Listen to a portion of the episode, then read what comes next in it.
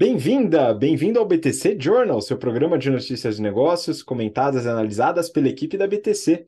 Meu nome é Gustavo Habib, eu sou instrutor de comunicação e negociação, e no episódio de hoje, hoje é dia 15 de junho de 2023, falaremos sobre. A gente vai comentar um pouco sobre empresas do mercado brasileiro, vamos falar sobre a Positivo no mercado de segurança, Superlógica e seu modelo de negócio, é, Vedacity, Dexco e os resultados dessa última e também as dívidas do Madeiro.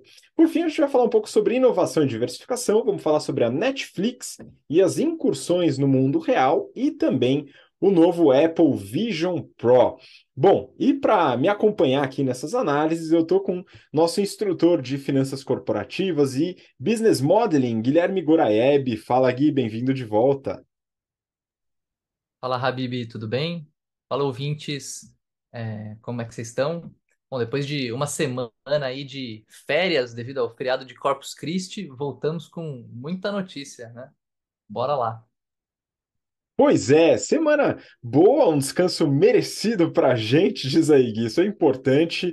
E hoje a gente vai falar sobre várias notícias, né? A gente vai acompanhar aqui alguns resultados também. Vamos falar sobre endividamento, sobre estratégia de marketing, enfim, são vários assuntos.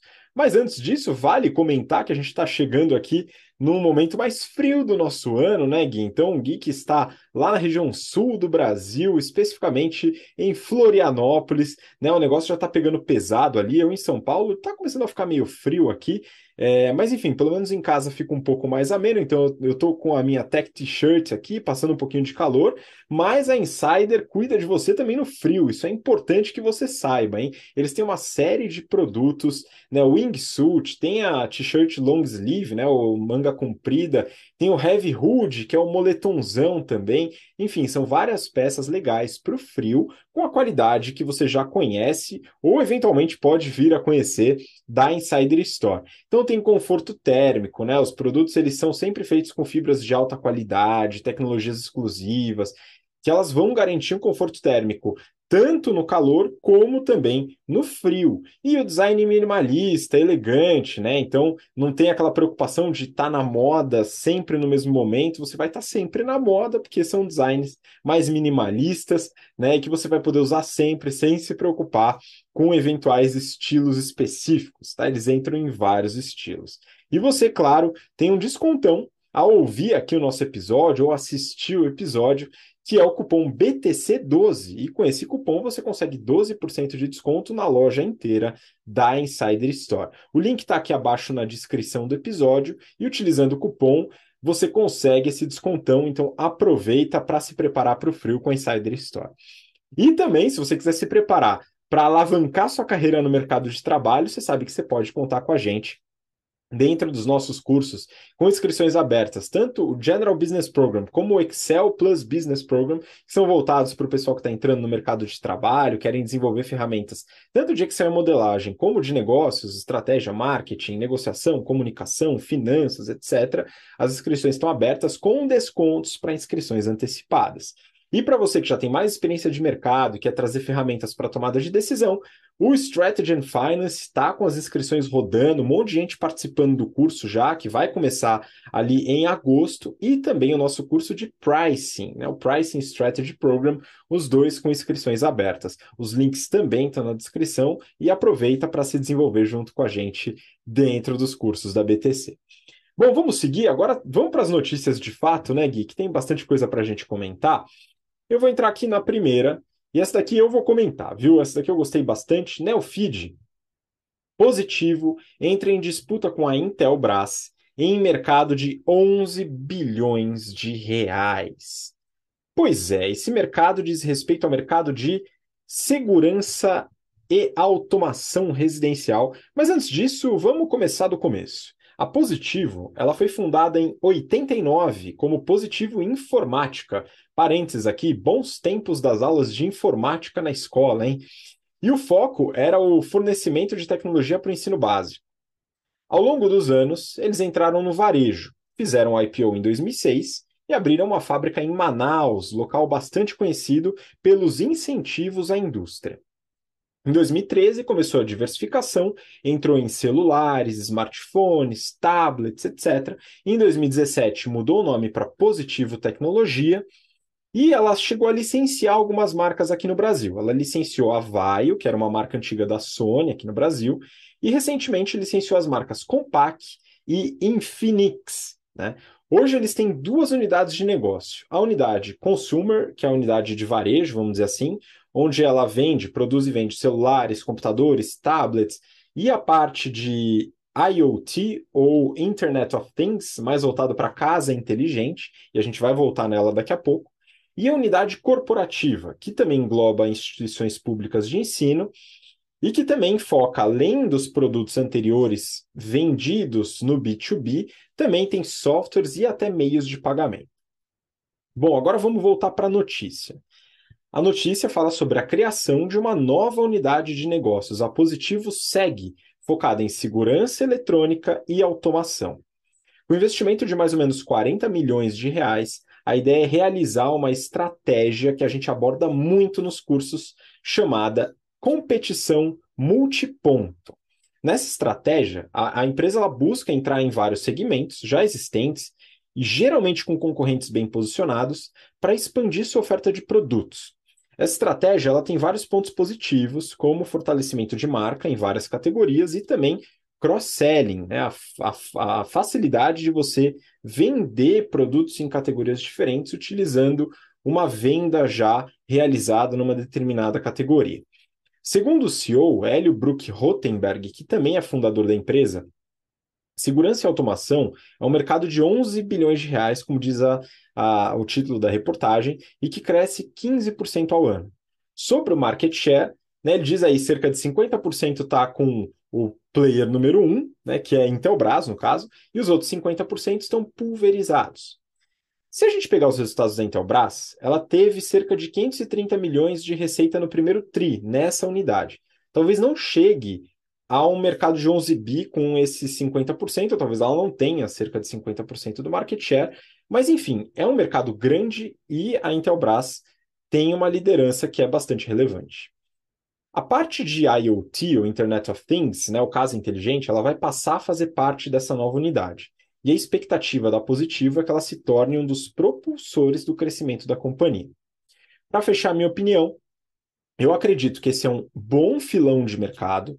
Eles acertaram na entrada da estratégia multiponto, e aqui vale uma certa dicotomia com a estratégia do Oceano Azul, né, em que a gente sempre busca um mercado ainda não explorado, subexplorado, né, e a estratégia multiponto ela vai um pouco contra essa, essa ideia, né, de certa maneira, entrando em mercados já consolidados para poder ter uma oferta de produto dentro, de, dentro, desses mercados. Eu acho que isso é bastante positivo, né? É, e aqui vale o trocadilho, né? A positivo está fazendo uma estratégia positiva, desculpa por isso, hein, pessoal? Enfim, ela tem muita chance de, de ser o segundo é, player dentro desse mercado, né? É, com uma certa folga, eventualmente, devido ao seu posicionamento, né, e consegue brigar com a Intelbras. Né? Acho que foi uma bola dentro. Vamos dar uma olhada nos números, só para a gente finalizar. A Positiva é uma empresa negociada em bolsa e tem os seus números divulgados publicamente no site de relações com investidores. Eles tiveram no primeiro TRI desse ano uma receita de 855 milhões de reais, uma queda de 28,5%. Né? Bom, tá péssimo, então calma, vamos com calma, né? Eles tiveram, na parte de consumer, né, divisão de varejo, um aumento de 70% de receita, chegando aí a 259 milhões. No commercial corporativo, né, a parte voltada para o B2B corporativo, eles tiveram uma queda de 36%. Falando da parte de, de corporativo também, mas voltada para instituições públicas, eles tiveram uma, um aumento de 36%. Então a gente fica pensando, né? Como assim? Cresceu no varejo. Vamos dizer que teve algumas movimentações na parte é, comercial, mas como que caiu 28%? Pois é. Eles tiveram no primeiro TRI de 22 uma parte considerável da receita, né? na verdade a mais considerável, relacionada a projetos especiais. E aí eu fui atrás, né, entender o que, que são esses projetos especiais. Na verdade, é um projeto aí mais representativo, que são as urnas eletrônicas. Pois é, a Positivo ela foi responsável pela, pela elaboração e gestão das urnas eletrônicas, e isso compreendeu uma boa parte da receita que não está sendo representada no primeiro TRI de 23, porque é um projeto esporádico, né? acontece a cada dois anos. Se a gente pegar só as mesmas bases, ou seja, eliminar os projetos especiais, o crescimento de receita foi de 12%, ou seja, um resultado bem interessante. O EBITDA, por outro lado, caiu, né? ele caiu 32%, chegando a 85 milhões, isso dá uma margem EBITDA de 12,1%, né, que se manteve razoavelmente estável. O lucro líquido recorrente caiu também bastante, saiu de 28 para 9 milhões, margem ínfima de 1,1%. Né? É, porém, a empresa teve alguns índices financeiros interessantes, bem legais, que foi a redução do endividamento de 2,1 para 1,5 vezes a relação dívida líquida por EBITDA e o ROIC, né, que a gente fala bastante em finanças corporativas, que é o retorno sobre o capital investido, ele saiu de 24,8% para 29,2%, índice bem saudável. Então a empresa ela tem alguns desafios operacionais, mas ela está é, ficando bastante saudável do ponto de vista financeiro e se preparando para alavancar uma nova unidade de negócios. Bom, vamos seguir para a próxima. Próxima notícia, eu peguei aqui do Brasil Journal, e o título é o seguinte: Warburg Pincus dobra aposta na Superlógica. Empresa aguarda janela de IPO. Gui, a gente nunca comentou sobre a Superlógica, então queria que você abordasse aí um pouco sobre a empresa, o que está rolando e esses possíveis novos investimentos. Bora lá. Bom, exatamente. Então, a Superlógica ela está se preparando para aproveitar a próxima janela de mercado para fazer um IPO. Né? É, por isso ela trouxe, inclusive, recentemente um novo CFO, o Diogo Bassi, que ficou por oito anos lá na Pets e fez o IPO da Pets. Ou seja, já tem experiência com IPO. Né? É, bom, ela fez agora essa rodada de investimento pré-IPO para quê? Para conseguir acelerar ainda mais o crescimento, dado que ainda não está num bom momento para fazer uma abertura de capital, né? Um momento de mercado não está tão favorável assim, né? Os valuations andam meio deprimidos. Bom, nessa rodada ela recebeu um aporte da Warburg Pincus, que é um dos maiores fundos de private equity do mundo. Eles administram mais de 80 bilhões de dólares. Warburg Pincus, que também tinha investido lá na Pets, em idos de 2013, e desinvestiram é, sete anos depois, lá em 2020. Né? O cheque que eles estão fazendo agora é de 150 milhões de reais, sendo que eles já haviam feito um outro cheque três anos atrás cerca de 300 milhões de reais. Eles comentam aqui que o valuation de hoje foi maior do que o valuation de 2020, o que é algo positivo, dado que nos últimos anos é, muitas empresas têm perdido o valor de mercado. A própria Pets, que fez seu IPO em 2020, hoje vale metade do que estava valendo há três anos.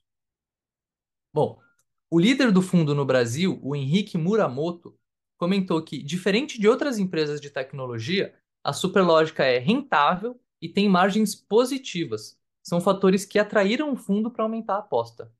A superlógica ela é líder em software de gestão, o famoso ERP, para administradoras de condomínio, né? um segmento de mercado no qual ela tem se focado e onde ela possui mais de 50% do market share. Eu, Habib, eu sou cliente da Superlógica. Na Geek Hunter a gente usa eles para faturar e cobrar clientes. Então, assim, é um mini RP, funciona não só para quem opera em condomínio, né? Funciona para qualquer tipo de empresa. Bom, um ponto interessante aqui que o Muramoto trouxe é, ele diz que o valuation, aspas, não saiu barato e o valuation de empresas que não precisam captar nunca vai ser uma barganha. Achamos que a equação, achamos que foi uma equação justa que ainda deixa bastante upside. Isso me lembrou das aulas de negociação do GBP, aquelas aulas que você costuma dar lá no começo do curso, onde a gente fala do famoso conceito de BATNA, né? Ou seja, a empresa é rentável, ela gera caixa, ela tem uma opção ao financiamento dos investidores, que é simplesmente vender para o cliente, pegar aquela geração de caixa, aquele lucro e reaplicar para o negócio. Né? Então, o investimento aqui ele vem como uma maneira de acelerar o crescimento e não como uma linha de sobrevivência, né? A última e única alternativa que uma empresa que queima caixa, que não dá lucro, consegue. Isso deixa a empresa numa posição muito mais confortável para conseguir negociar esse aporte com os investidores. Como consequência, aí a gente vê que eles tiveram o valuation melhor agora do que tinha antes. Por quê? Porque eles não precisam necessariamente desse aporte. né? Bom, e qual é a estratégia da Superlógica para acelerar o crescimento, né? Qual que é o use of proceeds? Como é que ela vai aplicar esse dinheiro para conseguir crescer mais? Eles querem diversificar a receita, faturar não só com os condomínios, mas também com os condôminos. Para isso, ela vai acelerar a expansão do seu super app, o Groove, através de fusões e aquisições. Esse app foi criado no começo do ano com participação da Cirela e da Intelbras, e ele é utilizado para três funcionalidades. Primeiro, relacionado à casa, onde ele pode ser usado para controlar despesas domésticas. Então, você vê ali conta de luz, conta de gás, conta de água. Né? Segundo, relacionado ao condomínio, o usuário consegue acessar informações de assembleias digitais, liberar visitantes, reservar espaços de uso comum. E aqui, até fazendo um parênteses, quando eu me mudei aqui para Floripa, eu vim para um condomínio que ele é grande e tem aplicativo, e eu vejo isso em outros aplicativos, em outros condomínios aqui da região também. Tem um aplicativo para você conseguir fazer reserva de área comum, para você receber notificação. E é muito interessante, né? Bem funcional. Quando eu morava em São Paulo, os avisos eram colados na, na parede do elevador, né? Numa folha A4. Então, assim, é uma tecnologia que funciona melhor quando você consegue acessar direto a pessoa em casa e consegue fazer as coisas em tempo real. O terceiro ponto, eles querem que o aplicativo também é, intermedie a interação entre moradores. Né? Eles querem levar a interação entre os moradores para dentro do aplicativo. Ou seja, além de ser uma planilha para você organizar despesas, além de ser um leitor de PDF para conseguir é, acessar a informação de assembleia, além de ser o WhatsApp que conversa com é, para você conversar entre pessoas, né? O Superlógica ainda quer virar o um Mercado Livre mais para frente, plugando oferta de produto, serviço no app e gerando uma comissão sobre as vendas. E se tudo isso parece coisa de maluco, olha, cabe lembrar que as receitas de outros produtos além do RP, como conta digital, crédito, sistemas de controle de acesso, já respondem por mais da metade da receita total da Superlógica.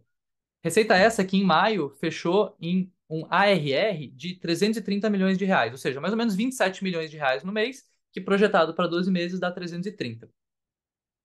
Além de expandir as funcionalidades do app, a Superlógica precisa expandir a sua utilização, Hoje, somente 12% dos 100 mil condomínios são clientes desse app. Além disso, elas também, ela também quer expandir a oferta de serviços financeiros para os condomínios. Um deles, um desses serviços, seria uma espécie de seguro contra inadimplência. Algo que o quinto andar faz com os proprietários, por exemplo. Né? Você coloca seu apartamento para alugar lá, você recebe independente do pagamento de quem alugou, e aí o, o andar vai atrás para cobrar que eles querem fazer aqui é cobrar uma taxa para garantir o pagamento das mensalidades de condomínio de todos os moradores. E aí a Superlógica fica responsável por cobrar e ir atrás de quem está com a mensalidade atrasada. Eu acho essa ideia interessante, né? Pensando aqui como alguém que tem um processo de cobrança e, preciso fazer, e precisa fazer isso, né? É um processo muito trabalhoso. E juntar as atividades de milhares de condomínios num lugar só certamente vai trazer ganhos de escala, né? Melhores práticas que eles conseguem utilizar ali na hora de cobrar tanta gente. Segundo o CEO, esse é um produto que tem um potencial de receita de 5 bilhões de reais no Brasil, o que é 25 vezes a receita que eles tiveram no ano passado, que foi 200 milhões. Ou seja, é uma baita avenida de crescimento. Agora é esperar o mercado melhorar e a gente deve em breve ver um prospecto de IPO da Superlógica. Vamos ver se eles conseguiram executar essa estratégia ambiciosa de crescimento que eles colocaram em prática. Pois é, esse eu tô animadão para ver o prospecto, hein, Gui? Tomara aí que o mercado dê uma retrocedida, na verdade, retrocedida não, é que ele melhore um pouco. Inclusive, é, é, ele depende disso aí para as próximas notícias, em breve a gente vai ver, né? Como que isso vai ser importante, né? Para a Superlógica, como você falou, ela tem outras alternativas. Então, ó, o poder de barganha tá bom, mas seria um adicional interessante. Uma discussão que a gente estava tendo aqui em off, né, que estava falando com o Guilherme, é que é, para mim, como usuário, né, seria interessante ter a possibilidade de pagar o condomínio no cartão de crédito. Né? Isso é uma discussão interessante porque pode ser uma certa dicotomia, né, Gui, entre o meu interesse como usuário e o interesse da empresa, né, e eventuais taxas que ela pode pagar, né? É, eu olhando do lado da empresa, né, como alguém que contrata essas soluções de meio de pagamento, é, a gente precisa pensar no custo dessa solução e no benefício dela, né? Então, o boleto ele é uma solução que tem um custo fixo, geralmente você paga ali algo como dois, três reais por emissão de boleto. E só que ele demora para você ser compensado, né? Ele demora para você fazer a conciliação. Né? Então, se você me paga agora, eu não sei em, em cinco segundos se você me pagou ou não. O que, é, o que acontece com o cartão de crédito, né? O cartão de crédito ele é muito bom para nesse aspecto de conciliação. O Pix já tem soluções que são muito boas nesse aspecto de conciliação também e que são mais baratas do que o cartão de crédito. Né? Então, eventualmente, para um negócio, vale a pena ir para o lado do Pix. A gente tem até uma notícia que a gente não vai comentar aqui, mas que saiu essa semana sobre Pix recorrente, né? Para você utilizar o Pix em pagamentos como o Spotify, né? Onde você não paga anuidade de uma vez, você não trava o limite, mas você tem lançamentos recorrentes ali no cartão. Então acho que pode ser uma solução interessante. O que acontece é, né, como o custo do boleto ele é travado por emissão de boleto, quando o ticket fica alto, ele fica muito mais vantajoso do que o cartão de crédito. Né? Então, dando um exemplo, se eu tenho um, ticket de 100 reais, meu boleto custa 2 e o meu cartão de crédito custa 2%, é o mesmo custo. Mas você vai pagar lá o seu plano de saúde, que custa mil reais, aqueles 2% já viraram 20 reais de custo financeiro para a sua operadora de saúde, né? Enquanto o boleto está lá em dois reais. Então, como usuário, eu acho ótimo também. Seria muito legal ter tudo no cartão. Eu tenho quase todas as minhas despesas no cartão. Você acumula pontos, você se organiza e tal. Mas para o negócio, sei, talvez o Pix coma esse, essa fatia de mercado aí mais para frente. Pois é, eu fiquei curioso porque no site da Superlógica diz que eles aceitam pagamento em cartão de crédito, mas eu queria saber se eles repassam a taxa, né? Acho que esse é um ponto relevante para a gente entender. Se tiver alguém da Superlógica ouvindo, acompanhando a gente, quiser deixar um comentário lá no YouTube explicando, fica à vontade. Inclusive, você que está nos acompanhando, pode entrar no YouTube, curtir o vídeo, seguir a gente lá, dar aquela forcinha para o nosso canal lá no YouTube e deixar um comentário é, com sugestões de temas que a gente pode trazer aqui para o BTC Journal ok? Vamos seguir para a próxima notícia. Peguei aqui do Brasil Journal e o título é Dexco, CEO da Vedacity, vai para o board. Bom, é, a notícia do Brasil Journal ela comenta sobre a entrada do CEO da Vedacity, que é o Marcos Bicudo, no conselho da Dexco. Eu admito que eu peguei essa reportagem porque a Vedacity é um dos nossos clientes aí mais recentes e eu queria convidar você, né, que busca é, desenvolver seu time, a contar com a gente. Né? Pode mandar uma mensagem através do nosso site. Né? A gente desenvolve treinamentos corporativos para empresas em vários temas, né? E são treinamentos personalizados para atender justamente o desafio de um time, né, de uma forma bem específica e aplicável. Né? A gente tem temas como estratégia, finanças, pricing, negociação, gestão de crise, enfim, todos os temas que a gente pode desenvolver aqui dentro da BTC. Bom, então a notícia, né? É, eles falam que a Vedacity é líder em impermeabilizantes no Brasil, foi fundada em 83 pela família Baumgart, que também controla o Center Norte, que é um shopping ali na, na região norte de São Paulo. E antes da Vedacity, o Marcos Bicudo ele também foi head da Philips na América Latina. Bom, e a Dexco? Como é que entra a Dexco aqui, né? Talvez você nunca tenha ouvido o nome da empresa, né, porque ela elabora uma estratégia de portfólio de marcas, que é um tema que a gente trabalha nas aulas de marketing. Mas você certamente conhece algumas marcas desse portfólio. Eu estou falando aqui de Hydra, Deca, Duratex, né, algumas outras também que a gente vai falar daqui a pouco. Enfim, a Dexco é negociada na bolsa e a gente consegue acompanhar os números, né, mas eu vou dar uma breve resumida sobre a empresa. Em 1950, dois empresários viram a oportunidade de fabricar chapas de fibra de madeira aqui no Brasil, um item que até então só era disponibilizado por importação. Esse foi o cerne da Duratex, cuja fábrica entrou em operação em 1954, em Jundiaí, no interior de São Paulo. Em 1965, eles expandiram o negócio para produzir ração a partir do trigo. Em 67, adquiriram a Hydra, de produtos sanitários, e em 1968 criaram a Duraplaque, que é uma linha de pintura. Ou seja, eles fizeram aí uma bela diversificação. Nos anos 70, incorporaram a Deca e entraram no mercado de metais e fortaleceram ainda mais os produtos sanitários. Hoje, eles possuem as marcas Hydra, Deca, Duratex, Duraflor, Ceusa, Portinari Castelato. São as principais marcas deles hoje. Vamos dar uma olhada nos resultados, até para colocar isso em números.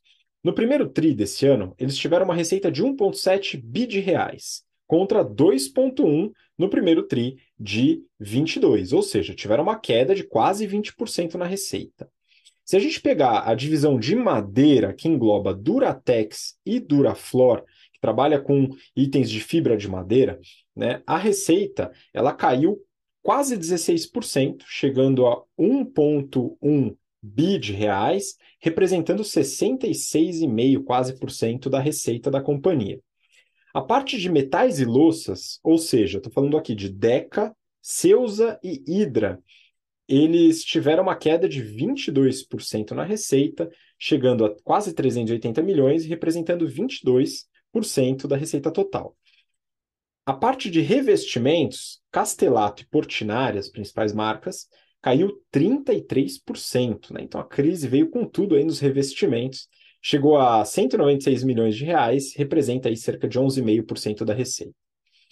Agora, apesar dos números de receita serem ruins de certa maneira, a margem bruta subiu. A margem bruta ela passou de quase 35 para quase 39, 38,8%, né? Aí cerca de 4 pontos percentuais de aumento, isso sem contar a divisão é, da LD celulose, né? Então a gente exclui uma, uma certa divisão, fazer um ajustado. Mas é muito curioso que a margem bruta subiu com queda de receita, isso costuma ser raro, e talvez envolva alguns processos de produtividade na, na fábrica. Isso é interessante.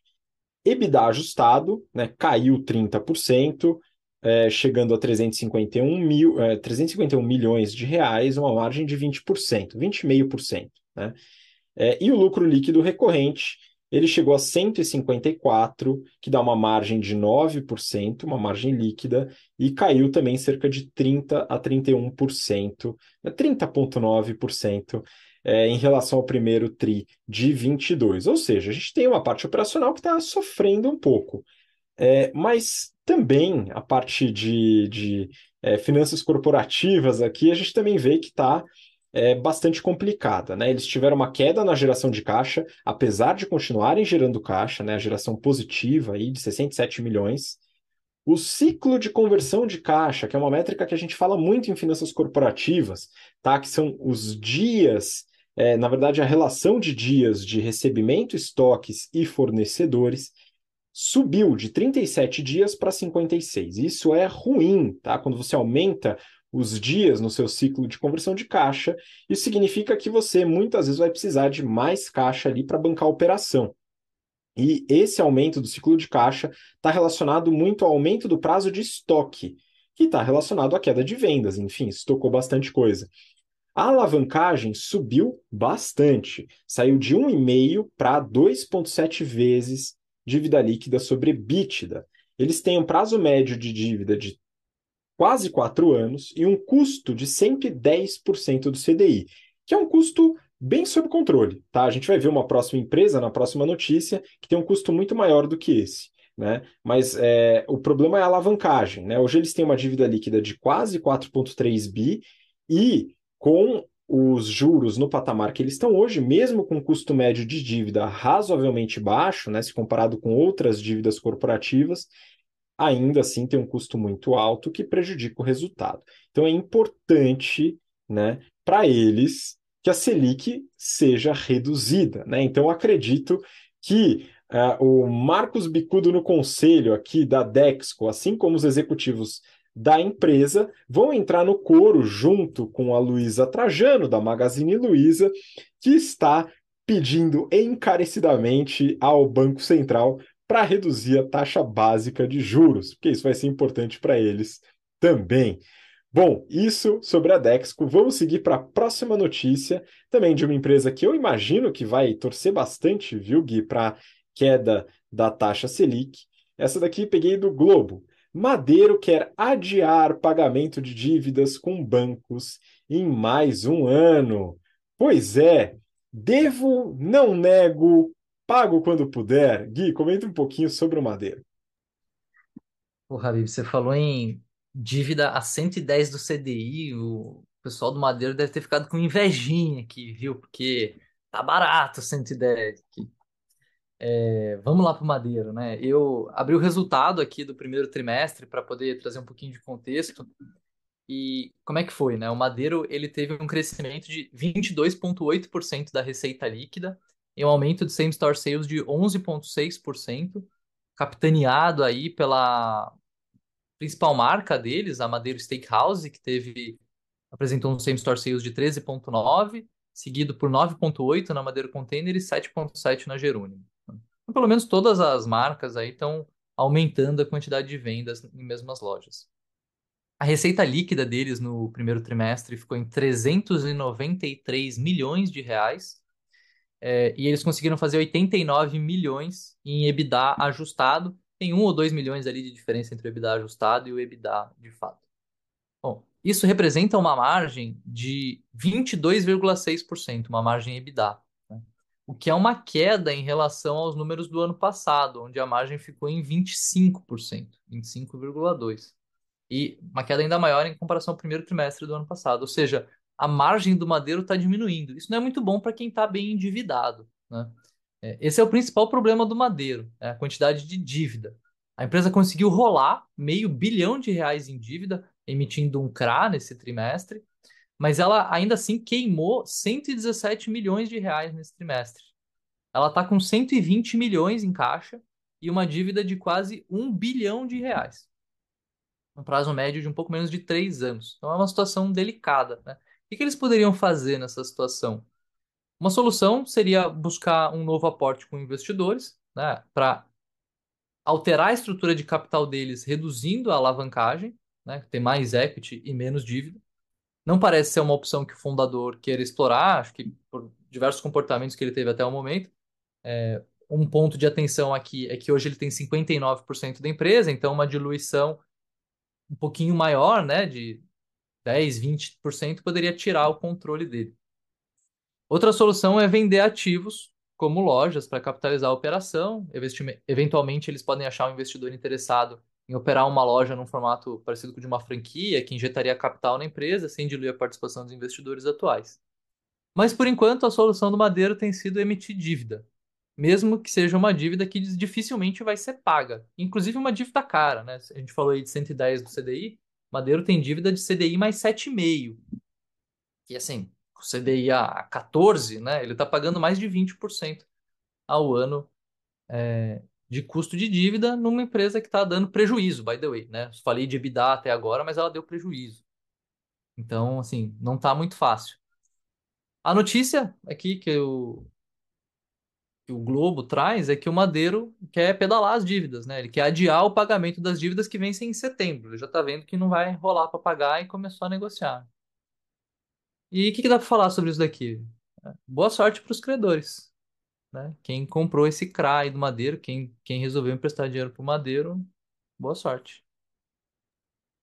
Pois é, teve gente que acho que foi convencida aí, né? Eventualmente o Madeiro remunerou muito bem aí os, os vendedores né, da, da dívida do Madeiro ao público geral, né? Enfim, mas é um risco que a gente sempre colocou, né? Um risco alto, ele, claro que o Madeiro pode conseguir eventualmente pagar as dívidas, mas muitos sinais nos mostram que o calote ele é bastante provável, né? Vamos continuar é, acompanhando a empresa, né? E aí tem uma restrição do Madeiro em, em relação a, a, franquias, né? Quando a gente fala de abertura de modelo de franquia, que o Madeiro, desde a, do seu nascimento aí, é, trabalha com um modelo altamente verticalizado, né? Então eles produzem o próprio pão, eles plantam o tomate que vai no próprio ketchup, enfim, é um modelo bastante verticalizado que talvez dificulte um pouco pelo modelo de negócio a, a, a, a inserção né, de, de, franquias, ou pelo menos a popularização desse modelo.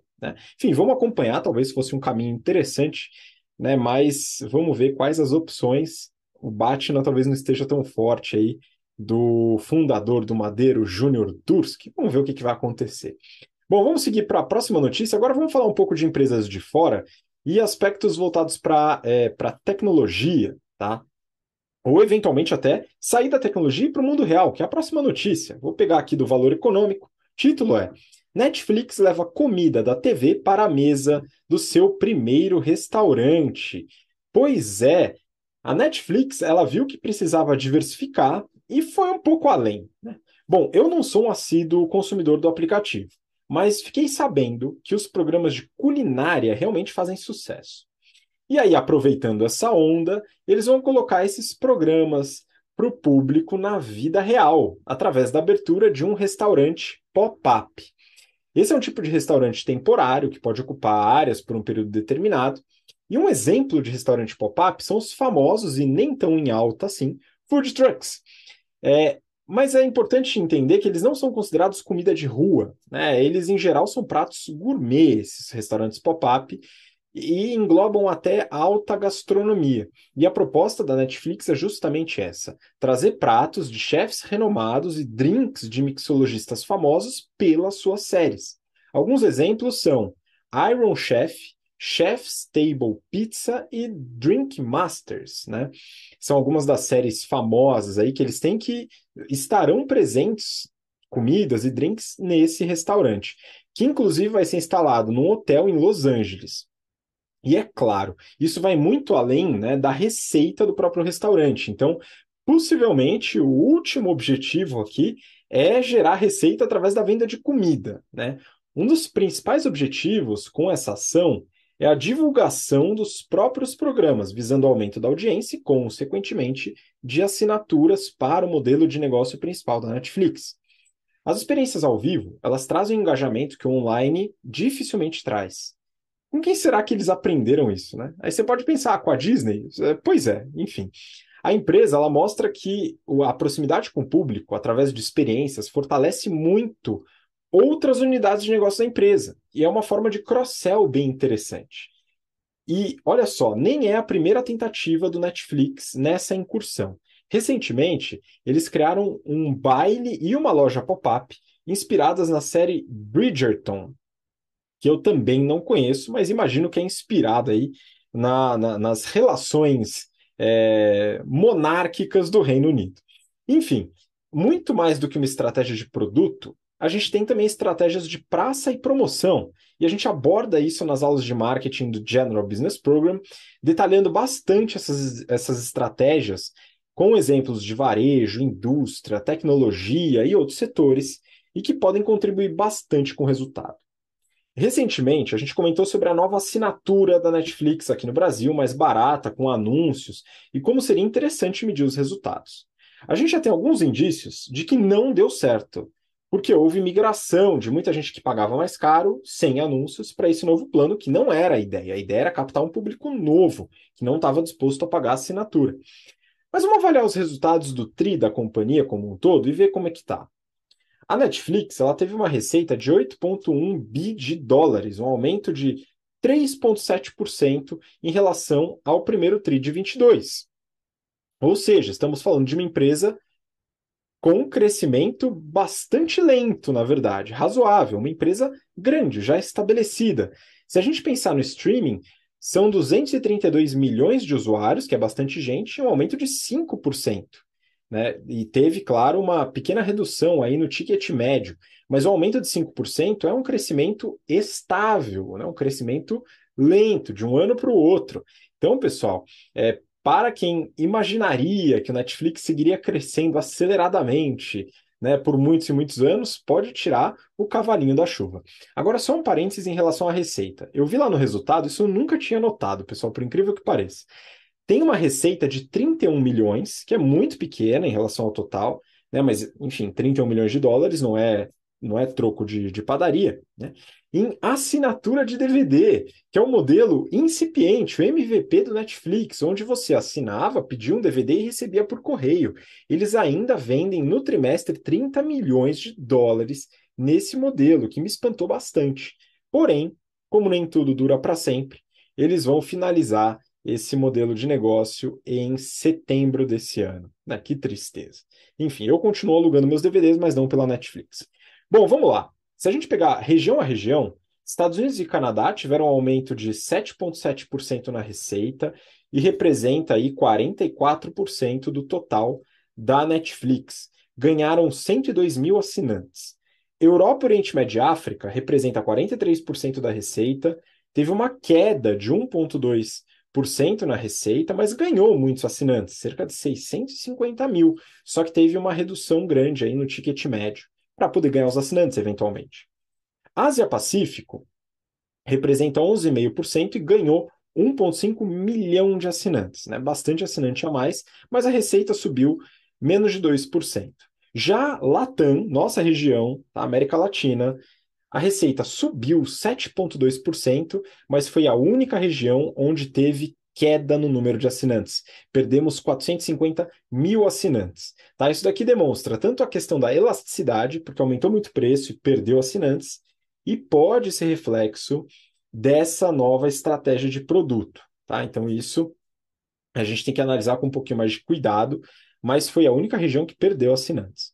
O lucro operacional foi de 1,7 bi, chegando a uma margem operacional de 21%, e o lucro líquido 1,3. Né? Ambos tiveram queda em relação ao primeiro TRI de 22. Mas a empresa segue sendo uma excelente geradora de caixa, mais de 2 bi de caixa gerado. Isso é muito positivo, mostra que ela chegou numa estabilização interessante, onde ela cria conteúdo e ela consegue uma rentabilidade, uma lucratividade interessante. Muito bom, né? Vamos torcer para ela continuar aí nessa, nessa estabilização, azar dos investidores que achavam que ela ia crescer eternamente, né? um preço sobre lucro exorbitante, mas isso deve se normalizar. Né?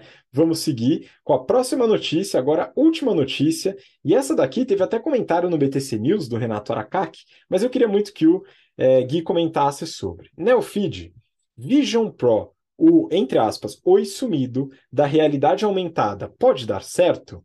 Gui, queria que você comentasse um pouco sobre isso. O que, que você espera do Vision Pro? Olha, Habib, teve muita, muito meme, né? Muito, muita notícia, pessoal comentando sobre esse lançamento aí da Apple. Eu confesso que o primeiro sentimento foi, eu estava pensando quando a gente cresceu, né? Quando era pequeno, a gente ouviu muito a mãe, a avó falar para não ficar perto da TV, né? criança gosta de sentar assim bem perto da TV, fala não fica perto da TV, vai para trás, não sei o quê. E agora a Apple vem com duas telas 4K para a gente deixar enfiado na cara, assim, no óculos, né? Pendurado no rosto. Então, eu, eu não sei, assim, tipo, né? Tem muito mito de vó, né? Mas será que tem alguma coisa que vai fazer mal para nossa vista de estar tá com. É, eu vi que é uma tela de 4K para cada olho, né? Então, assim, é, sem dúvida a imagem deve ser sensacional, mas resta a gente entender se faz bem, né? Usar um gadget desse. Eu sei que já tive recomendação, assim, de oftalmo, de depois de um tempo de computador, você olhar um pouco, né? Cada hora você faz uma pausa, olha para longe. Nossa vista não está acostumada a ficar focado a um metro de distância, quem dirá a 3, mili 3 centímetros, né? O foco da vista. Mas enfim, vamos ver como é que é essa parte de saúde aí. Deixando isso de lado, é, qual que é o ponto aqui, né? O, esse lançamento da Apple, ele tá a 3.500 dólares, o Vision Pro, né? É, os concorrentes ali, pegando os concorrentes do Facebook ou da Meta, né, o Quest 2 e o Quest Pro custam 300 e mil dólares. Isso sem falar em lançamentos que apareceram no passado e que já sumiram, como o finado óculos do Google, né? Que já tem uns 10 anos, que lançou e não rolou, fechou. Acho que já teve uma versão nova, mas é uma coisa muito nichada, né? A gente nem, nem tem todo esse rebuliço que tem como é no caso de um lançamento da Apple. Né? Acho que o entusiasmo ele vem não só pelos memes e a semelhança desse óculos com o óculos de velocista que o mascote da Sadia usa, mas também por ser o primeiro lançamento de um produto novo da Apple em um bom tempo. Se eu fosse apostar, olha, eu diria que o sucesso do Vision Pro vai ser parecido com o do Segway, né? É legal, um negócio de tecnologia bacana, diferente. Você vai achar numa empresa de techs. Eventualmente deve ter algum uso específico, né? No caso do Segway é a segurança de shopping. O caso do Vision Pro, não sei, talvez seja uma aplicação de engenharia, né? Uma aplicação à distância, acho que pode ser legal. Mas não acho que vai ser popular, assim. Eu pelo menos não tô disposto a colocar 20, 30 mil reais num, num óculos, né? Algo que eu posso substituir por uma tela de TV para fazer meu trabalho aqui em casa.